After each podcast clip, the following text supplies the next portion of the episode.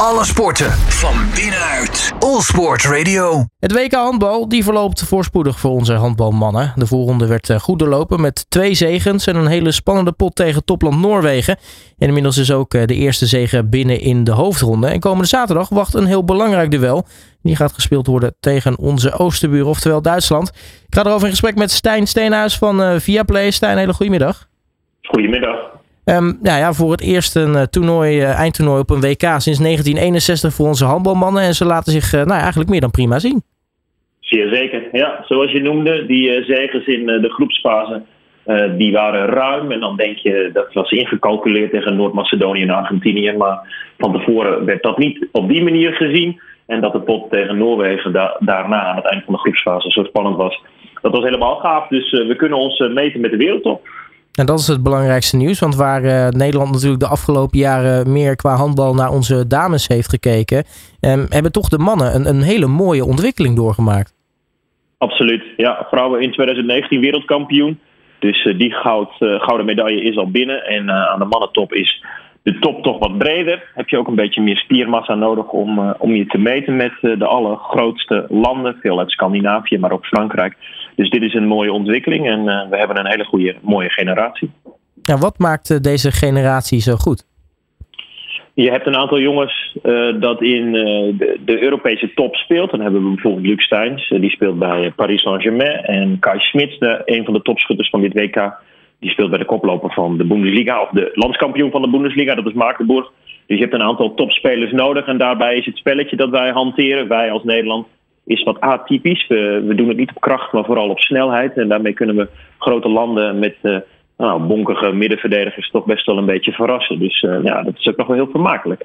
En volgens mij heb ik een beetje idee dat dan het, het, het geheim van het handbal dan toch in Nederland voornamelijk in Limburg ligt. In, in dit geval zijn er twee Limburgse jongens uh, die de kart trekken. Maar bijvoorbeeld uh, Bart Ravensbergen, dat is gewoon een, een randstedeling. Dat is onze doelman, die is hartstikke belangrijk. En binnen de handbalsport heb je gelukkig een heleboel goede jongens nodig. Maar wat je zegt, Steins en Smits komen uit Limburg.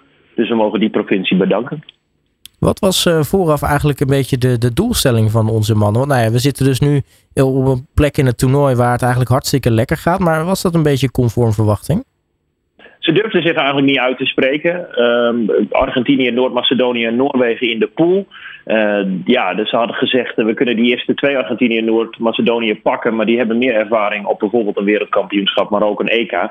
Dus dat ze het nu zo goed doen is hartstikke, hartstikke goed. En je noemde het al in je intro, uh, morgen tegen Duitsland.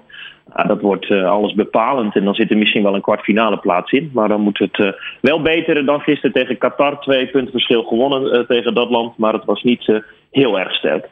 Nou ja, af en toe moet je natuurlijk ook je mindere wedstrijden op het toernooi hebben. Nou, dan kun je die natuurlijk maar beter winnen.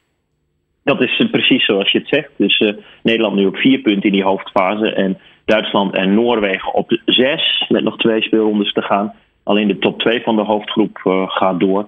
Dus uh, ja, een stunt op Duitsland is uh, nodig om zicht te houden op die kwartfinale. Dus nou, daar gaan we handen wrijvend naar uitkijken. Nou, alles om voor te spelen dus. Duitsland een absolute topper in het mannenhandbal. Het wordt, het wordt een kraker van je welste. En dat toch een soort ja, tegen een rivaal als Duitsland. Ja, er spelen best wat sentimenten. En ook een hele hoop jongens uh, van het Nederlands team spelen bijvoorbeeld in de eerste of de tweede Bundesliga. En altijd is Nederland een klein handballand geweest en werd er weinig rekening gehouden met Nederland. Dus dat zullen ze altijd gehoord hebben op de training tussen al hun Duitse teamgenoten. En uh, nu gaat het om de knikkers en is Nederland daar. En uh, nou, proberen ze het pootje van Duitsland te gaan lichten. Dus ja, het is, ja, best wel heel erg leuk. Nou, zegt altijd uh, uitgaan van eigen kracht. Maar als we toch even de tegenstander erbij pakken. Waar, waar is Duitsland te pakken? Uh, aanvallend hebben ze, hebben ze enorm veel keuze in een aantal uh, goede spelers dat altijd in de top speelt, zoals Smits en Steins. Daar is de selectie van Duitsland veel breder. Er wordt gezegd dat er in de dekking best wel wat, wat kansjes liggen. Daar moet de organisatie van Duitsland zich toch weer een beetje hergroeperen om het Nederlandse spel tegen te houden. De snelle tegenaanval van, van Nederland op de snelle midden uit is gevreesd. En daar uh, ja, moeten de Duitsers toch een beetje, uh, ja, wat ik al zei, hergroeperen. Een andere tactiek op, op nahouden. Dus misschien kan Oranje op die manier verrassen. En dan kunnen we de Duitsers in de dekking een beetje pijn doen. En waar ligt nou de, de grote kracht van Duitsland? Waar moet Nederland nou het meest voor oppassen? Nou, je hebt een koningskoppel daar staan. Dat is Juri Knor. Die speelt, de Knor die speelt op de middenopbouw. En dan heb je een cirkelspeler in Kolbacher. Die spelen samen in de Bundesliga bij Rhein-Neckar Leuven. Die weten elkaar heel makkelijk te vinden. Knor was met 20 assists in de groepsfase de assistkoning van het wereldkampioenschap. En Kolbacher heeft uit mijn hoofd in die eerste drie duels van de 17 schoten 16 gemaakt. Dus je moet proberen die, die lijn en die link toch een beetje te gaan doorbreken. Dan uh, is in die uh, nou ja, hoofdpoolfase, zeg maar, om zo te zeggen, uh, ook nog Servië een tegenstander. Maar ja, het hangt een beetje af van het resultaat van, van zaterdag. Of dat nog een wedstrijd wordt waar het om de knikkers gaat, of het misschien een beetje om de keizersbaard wordt. Ja, dat is precies zoals je het zegt. En dan is het ergens te hopen dat Noorwegen misschien nog iets laat vallen, zodat je inderdaad op die maandag nog ergens om mag spelen. Want op maandagavond na Nederland-Servië spelen Noorwegen en Duitsland tegen elkaar. Mogelijk om de groepzegen, maar mogelijk ook niet. En dat, dat hangt dan ook weer van Nederland af. Je zou zeggen na, na de wedstrijd tegen Qatar, je moet wel van heel ver komen, wil je nu het sterkere Duitsland uh, pakken. Zij waren gisteren met 39-19 te sterk voor Argentinië. Maar ik denk ook dat een wedstrijd op zich is. Zaterdagavond uh, veel publiek in Katowice, uh, Polen. Dus ja, we gaan, we gaan kijken hoe ver Nederland komt. Misschien komen ze wel met een, met een mooie verrassing. Dat zou heel erg mooi zijn. Uh, tot slot, Stijn. Uh, hoe groot acht jij de kans dat we Duitsland kunnen verrassen?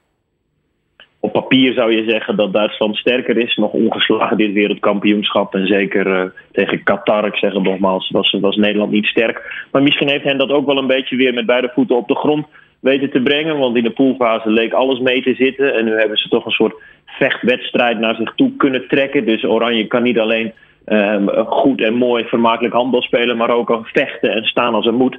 Um, dus ja, ik denk dat het een wedstrijd op zich is en dat veel Nederlanders zich willen bewijzen tegen de Duitsers.